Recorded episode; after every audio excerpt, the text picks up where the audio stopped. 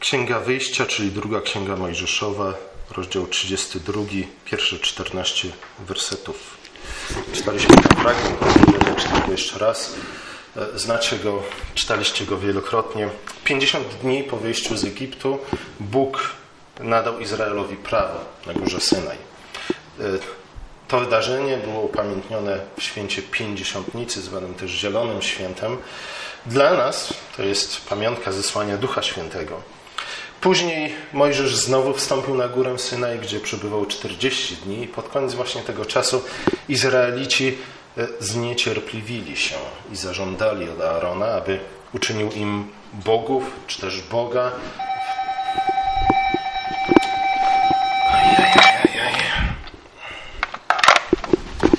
Uczynił im bogów, czy też Boga, przy czym w tekście hebrajskim występuje słowo Elohim. Nie? Elohim, czyli słowo, które zwykle e, określa Pana Boga po prostu. Elohim można oznaczać, oznaczać bogów, bo jest to słowo, które występuje w liczbie mnogiej. E, zawsze, także wtedy, a może nie zawsze, ale bardzo często także wtedy, gdy określa, odnosi się do Pana Boga. E, można je czasami tłumaczyć jako bogowie, można je tłumaczyć też jako panowie albo królowie. W każdym razie uzasadnieniem dlatego, aby Aaron uczynił im bogów, było to, iż Mojżesz odszedł na górę, zniknął w obłoku, nie było go przez prawie 40 lat i Izrael stwierdził, któż dalej nas poprowadzi. Ten, który nas wyprowadził z ziemi egipskiej, zniknął, nie ma go, odszedł. Potrzebujemy kogoś albo czegoś, co by nadal nas prowadziło. Przede wszystkim zwróćmy uwagę na to, E, iż główną motywacją dla Izraela było to, iż Izrael się zniecierplił. Nieobecność Mojżesza zniecierpliwiła i zaniepokoiła Izrael. Izrael w tym czasie był wciąż jak małe dziecko, które po prostu nie znosi tego, aby być pozostawione same sobie na zbyt długi czas. Jeśli mieliście kiedyś dzieci albo mieliście młodsze rodzeństwo, na pewno pamiętacie, w jaki sposób małe dzieci reagują na to, gdy mama na przykład znika mu z oczu. Nie? Zaczyna się od razu panika i histeria, dlatego że dla małego dziecka jest to po prostu koniec świata.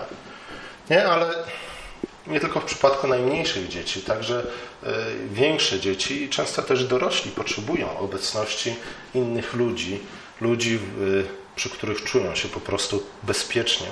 W każdym razie lud stwierdził, że potrzebuje czegoś w zastępstwie Mojżesza, nie? Mojżesz zniknął i potrzebowali zastępstwa, czegoś zamiast Mojżesza, czegoś, co było namacalne i widzialne, co, czegoś, co mogliby dotknąć i zobaczyć. Nie? Dotyk mamy y, jeszcze bardziej uspokaja małe dziecko niż sam widok mamy. Y, Aaron postąpił zgodnie z wolą ludu i z ofiarowanego złota uczynił złotego cielca i powiedział Izraelu, oto Bóg albo bogowie twoi, który cię wyprowadził z ziemi egipskiej. Nie? A Aaron, zwróćmy uwagę na to, nie mówi, słuchajcie, nie, Bóg, który wyprowadził nas z ziemi egipskiej, zapomnijmy o nim, uczynimy sobie innego nowego Boga. Nie. Dla Arona i dla ludu ten złoty cielec był reprezentacją, symbolem Boga, który wyprowadził ich z Egiptu, Boga Jahwe. Następnie Aaron kazał złożyć ofiarę przed, y, na ołtarzu ustawionym przed złotym cielcem. Oczywiście ani Aaron, ani nikt z ludu, najprawdopodobniej nikt z ludu, tego dokładnie nie wiemy. W każdym razie Aaron na pewno nie wierzył w to, że ten oto złoty posąg, posąg złotego cielca, jako taki wyprowadził lud z Egiptu. Nie? Aaron wciąż wierzył, że to Bóg, Elohim, Jahwe wyprowadził ich z, z Egiptu. Posąg raczej symbolizował tego Boga, czy też reprezentował Boga przed ludem. Był jego widzialną, namacalną reprezentacją. Taką reprezentacją, czy też takim reprezentantem był kto? Był Mojżesz. Nie? Mojżesz był tym, z którym Bóg rozmawiał bezpośrednio. Mojżesz był tym, który spotykał się z Panem Bogiem. Mojżesz był tym, poprzez którego Bóg czynił wielkie dzieła, na przykład sprowadzenie plag na Egipt, albo też Y, przeprowadzenie ludu przez Morze Czerwone. A więc Mojżesz do tej pory był tym, który reprezentował Boga przed ludem. Teraz Mojżesza zabrakło, lud nie wiedział, co się stało z Mojżeszem i dlatego chciał jakiegoś innego, namacalnego reprezentanta. Posąg miał też w pewnym sensie zastąpić słup ognia i słup dymu, które ochraniały i prowadziły Hebrajczyków. Nie? Ale przede wszystkim Mojżesza. Mojżesza tego, który był między nimi i który zapewniał lud o tym, że Bóg czuwa nad ludem i Bóg prowadzi lud. Ciekawe jest to, że ostatni werset 31 rozdziału mówi o tym, że, że Pan Bóg kazał wyciosać Mojżeszowi dwie tablice kamienne i później Pan Bóg sam swoim palcem napisał na nich dekalog, 10 słów, e, które wcześniej, 40 dni wcześniej, mniej więcej 40 dni wcześniej, ogłosił e, ze szczytu góry Syna i także cały lud mógł słyszeć te 10 słów. Lud znał te 10 słów, znał między innymi drugie słowo. Drugie słowo, które rozpoczyna się od słów nie będziesz czynił żadnej rzeźby. Nie? Tak to jest mniej więcej w oryginale napisane. Tak to można by dosłownie w miarę przetłumaczyć. Przy czym ciekawe jest to, iż e, jakiego słowa Pan Bóg tutaj użył. Zwykle na oznaczenie bożka czy też bałwana Biblia używa innego hebrajskiego słowa, gilul. Nie musicie tego zapamiętać, ale musicie zapamiętać, że tutaj Pan Bóg użył innego słowa, mianowicie pesel. Pesel, które oznacza coś wyrytego, wyciosanego, e, wyrzeźbionego. Nie? Widzicie już związek? Czy nie widzicie związku? Mam nadzieję, że widzicie już związek między tym przykazaniem, a tym, co najpierw uczynił Pan Bóg, a później uczynił Aaron. E, Bóg oczywiście chce nam przez to powiedzieć w pierwszej kolejności, abyśmy nie czynili sobie żadnych rzeczy, przed którymi byśmy się Przecież już raz otworzyliśmy, pomóż. Chyba, że to złodziej chce wyjść. No dobrze. E, oczywiście przede wszystkim chodzi o to, żebyśmy nie czynili sobie żadnych rzeczy, przed którymi będziemy się kłaniać, oddawać im cześć. Oczywiście nie jako takim, ale jako e, reprezentacją prawdziwego Boga. Nie? E, nie powinniśmy używać tych rzeczy do, w naszym kulcie, nie powinniśmy oddawać im czci i nie powinniśmy też myśleć, że są one dla nas jakimiś szczególnymi pośrednikami między nami i Panem Bogiem. Nie, to pewnie dzieci się bawią. Czy nie? Tak, słucham? Nie. Trudno. Następnym razem, jeśli ktoś jest od nas, to się nie będzie spóźniał. E, jednak chodzi o coś więcej, nie? Nie tylko o to. Nie? To, to nie jest, jakby to powiedzieć, dzieci nie zrozumiecie tego słowa, ale trudno, e, arbitralna decyzja, że po prostu Panu Bogu się to nie podoba.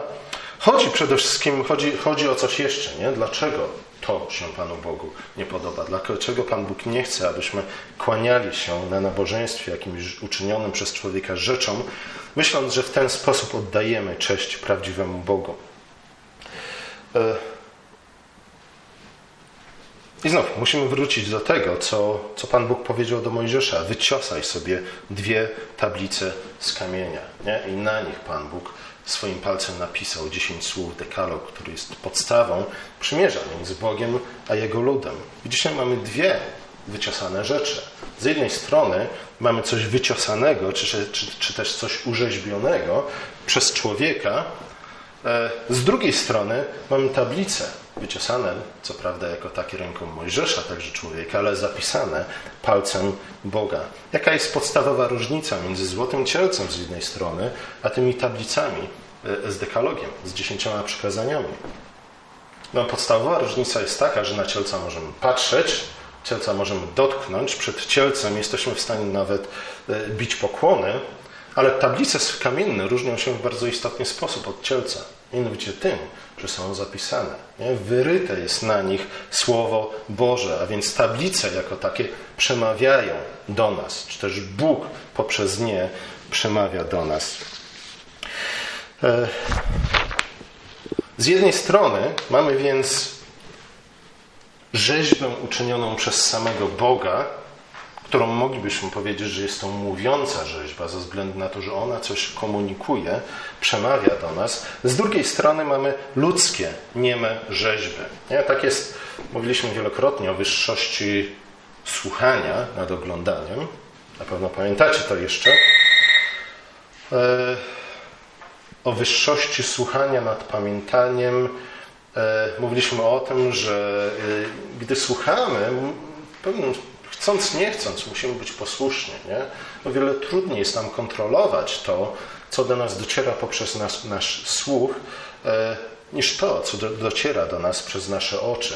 Kiedy słuchamy, jesteśmy w stanie otrzymać jakąś nową informację. Kiedy patrzymy, to na co patrzymy jest w stanie tylko i wyłącznie odbić nasze własne myśli, to, co już wcześniej wiedzieliśmy, co najwyżej przypomnieć nam o tym, co już wcześniej wiedzieliśmy. E, nie. W tym momencie, ze względu na długą nieobecność Mojżesza, ze względu na zniecierpliwienie ludu, lud zastąpił nie? Słowo Boże obrazem, który w ich mniemaniu miał reprezentować Pana Boga.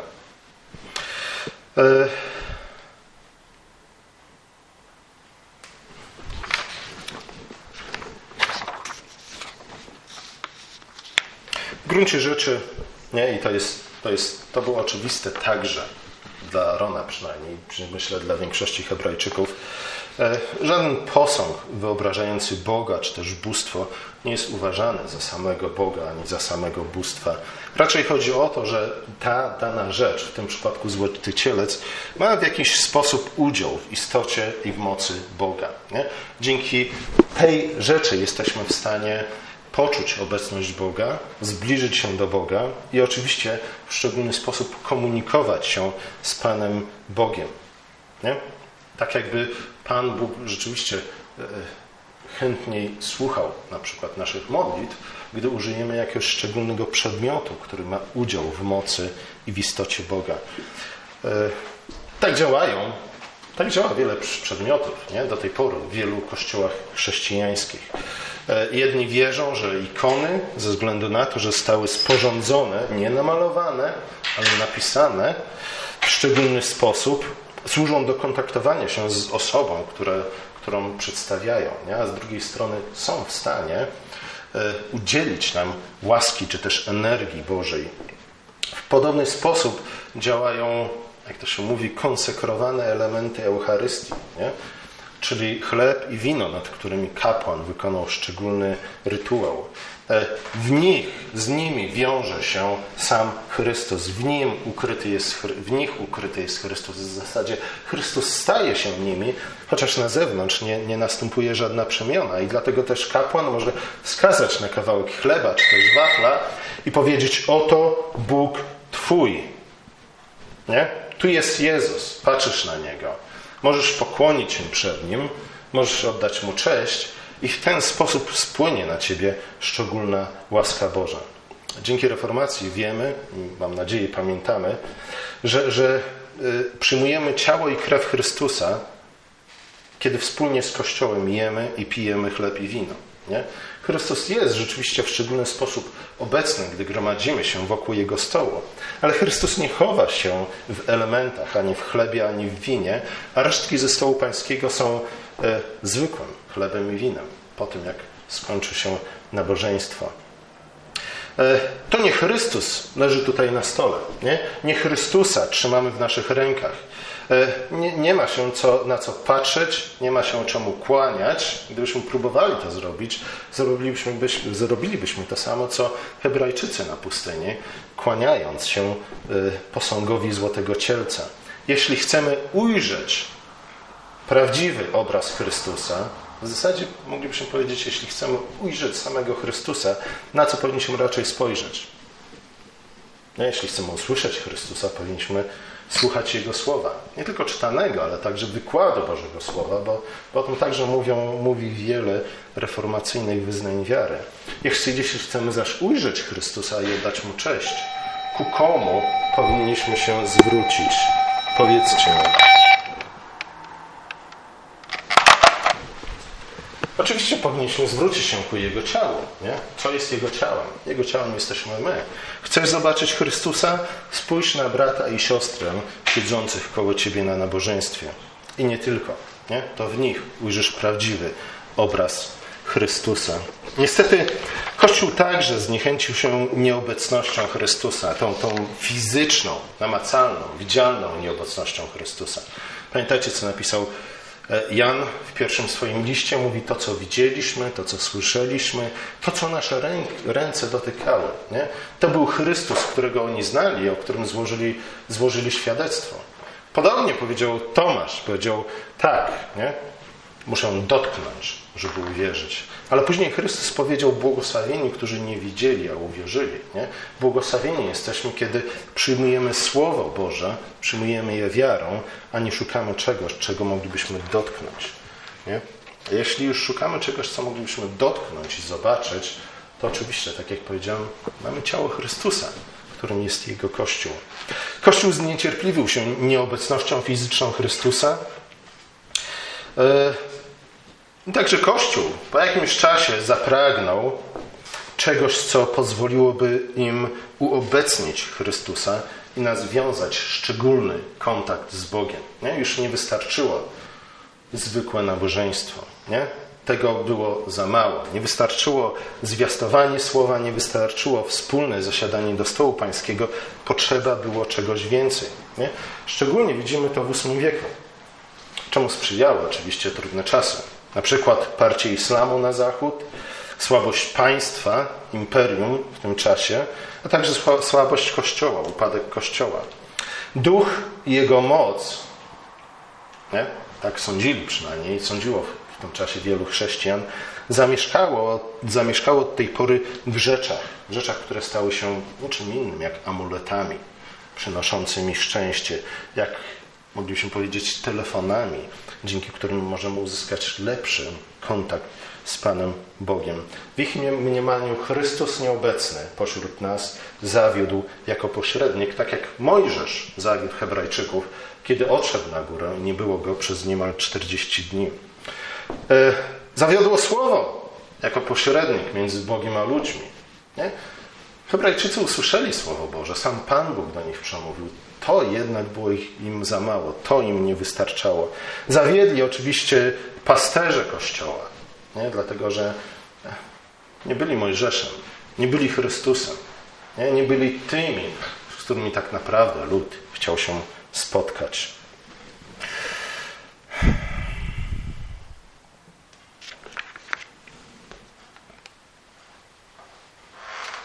Kościół doszedł do, do wniosku, że Nie, dobra, Jakie to wszystko miało skutki? Nie?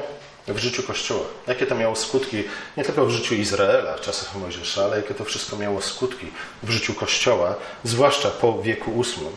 Co jest ciekawe, to to, że, że dopiero potrzeba było tak, tak wiele czasu, żeby Kościół doszedł do takiego wniosku, nie? Że, że potrzebujemy czegoś jeszcze, czegoś widzialnego, czegoś namacalnego, czegoś fizycznego, jakiegoś obiektu, który pozwoliłby nam zbliżyć się do, do Boga. Nie? To jest ciekawe, dlaczego Kościół wcześniej nie doszedł do takiego wniosku.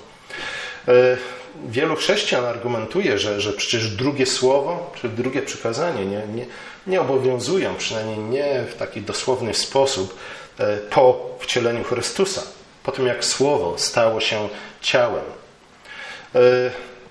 Lubią ci chrześcijanie cytować słowa nie tylko z, z prologu Ewangeliana, ale także e, z jego pierwszego listu, słowa, o których już wspominałem. Te słowa odnie od odniesione do Boga są oczywiście e, wielce obraźliwe dla konserwatywnych Żydów. Słowo, co było od początku, co słyszeliśmy, co oczami naszymi widzieliśmy, na co patrzyliśmy i czego ręce nasze dotykały. Nie jako chrześcijanin Jan pisał tutaj o Chrystusie, który jest Bogiem. W jaki sposób nasze ręce mogą dotknąć Boga? Dla konserwatywnych Żydów to było by i wciąż jest wielce obraźliwe. Nie? Dlatego nie możemy mówić o Chrystusie, że był Bogiem ich zdaniem. Dlatego nie możemy mówić, że nasze ręce dotknęły samego Boga. Przecież Bóg jest duchem. Ale zobaczcie, że wczesny Kościół tego typu wniosków nie wyciągnął nie? z tych słów. Nie wyciągnął y, z tych słów wniosku, który y, prowadziłby do stworzenia pewnych podobizn Boga, które by e, mogły służyć nawiązaniu szczególnego, bliskiego kontaktu z Bogiem. Pierwszy Kościół nie zaczął pisać ikon, pierwszy Kościół nie zaczął tworzyć sobie posągów, którym, dzięki którym mógłby się zbliżyć do Boga w szczególny sposób. Pierwszy Kościół e, nie wierzył w to, że w chlebie i w winie eucharystycznych e, ukryty jest sam Chrystus. Gdyby tak, się, gdyby tak było, Nowy Testament na pewno złożyłby o tym świadectwo. Nie? Zobaczcie, że, że jak, wiele, jak wiele dyskusji pomiędzy chrześcijanami a Żydami, między chrześcijanami tak zwanymi judaizującymi, dotyczyło właśnie zmian, które Kościół wprowadził w stosunku do Starego Przymierza. Dzień Szabatu nie? został zmieniony. Dla, dla Żydów Chrześcijanie twierdzili, że nie musimy już obchodzić szabatu, tak jak obchodziliśmy go do tej pory. Nie, nie gromadzimy się już e, ostatniego dnia, ale pierwszego dnia tygodnia na nasze wspólne święte zgromadzenia. To było wielką dysputą. Nie? Według Żydów chrześcijanie byli winni złamaniu czwartego przykazania, czwartego słowa. Gdyby Żydzi doszli do wniosku, że chrześcijanie także są winni złamaniu drugiego słowa, wiedzielibyśmy o tym. Tak jednak nie było. Nie? minęło wiele wieków, zanim e, chrześcijanie zaczęli, doszli do, do takiego samego wniosku, do jakiego Hebrajczycy doszli w czasie nieobecności Mojżesza przez 40 dni. Nie? Zanim chrześcijanie stwierdzili, Chrystus poszedł, według niektórych nauczycieli powinien już dawno wrócić, nie ma go, potrzebujemy kogoś albo czegoś w jego zastępstwie. Czegoś, co oczy nasze mogłyby zobaczyć, na co moglibyśmy patrzeć, czego nasze ręce mogłyby dotykać. I tak oglądanie i dotykanie zastąpiły słuchanie. Najpierw na nabożeństwie, ale potem też w życiu. Skutek więc był taki, że kiedy obraz zastąpił słowo jako pośrednika, e, to Bóg w gruncie rzeczy zamilkł. Bóg już do nas nie przemawia. Nie słyszymy Boga, jeśli tylko i wyłącznie patrzymy na to, co ma nam reprezentować Pana Boga.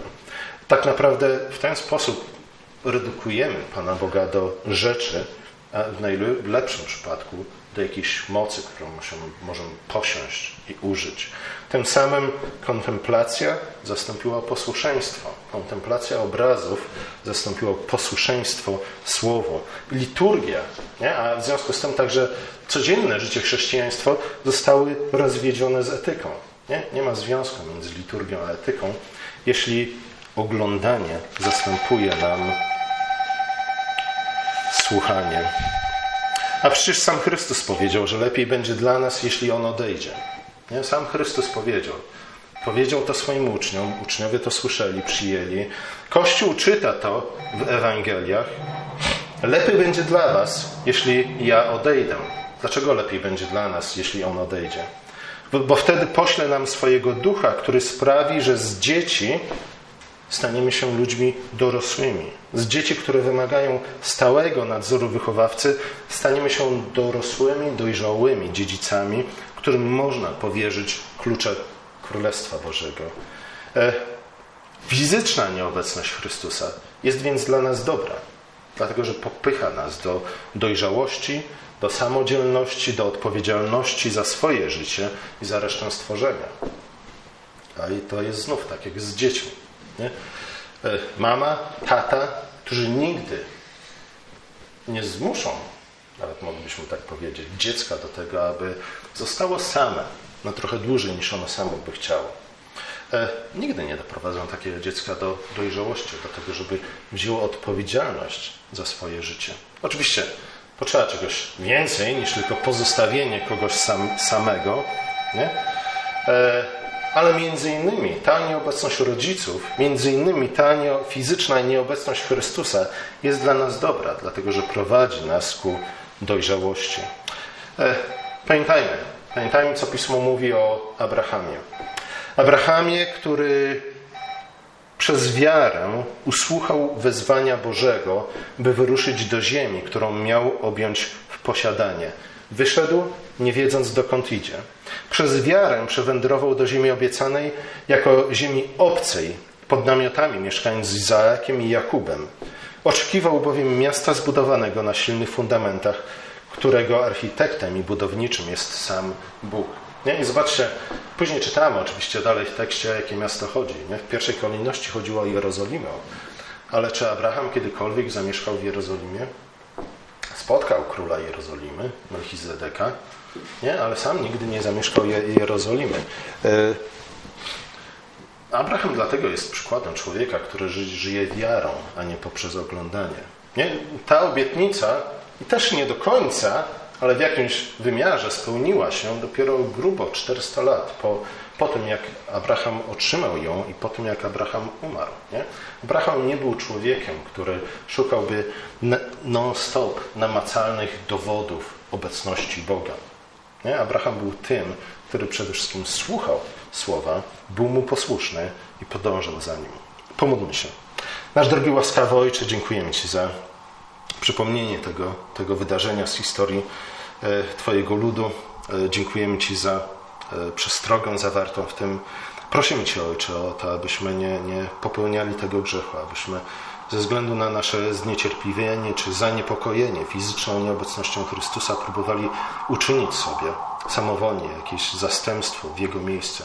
Prosimy Cię o to, abyśmy byli ludźmi, którzy żyją wiarą poprzez słuchanie Twojego słowa, abyśmy nie byli tymi, którzy chcą podążać przez życie, e, przez oglądanie. Prosimy Cię o to, wzmocnij naszą wiarę i wzmocnij je przede wszystkim Twoim słowem, ale wzmocnij nas, nas też tymi darami, które wkrótce będziemy spożywać z Twojego stołu. Amen.